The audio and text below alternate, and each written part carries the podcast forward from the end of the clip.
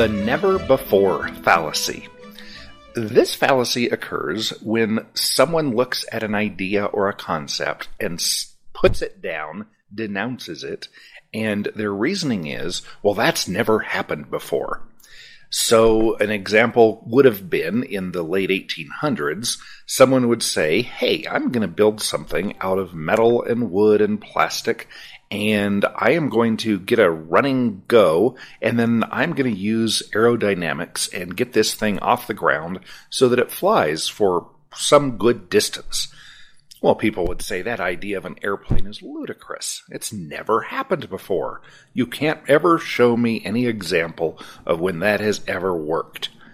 Well, that is true. But there are many new things that are happening, and we cannot discount something simply because it hasn't happened before. All new things have not happened before. Another common example of this is when people suggest a society without coercive force, a, an anarchist type society. And a frequent argument is, well, throughout mankind, it has never worked. There has never been an anarchist society that existed for a long time.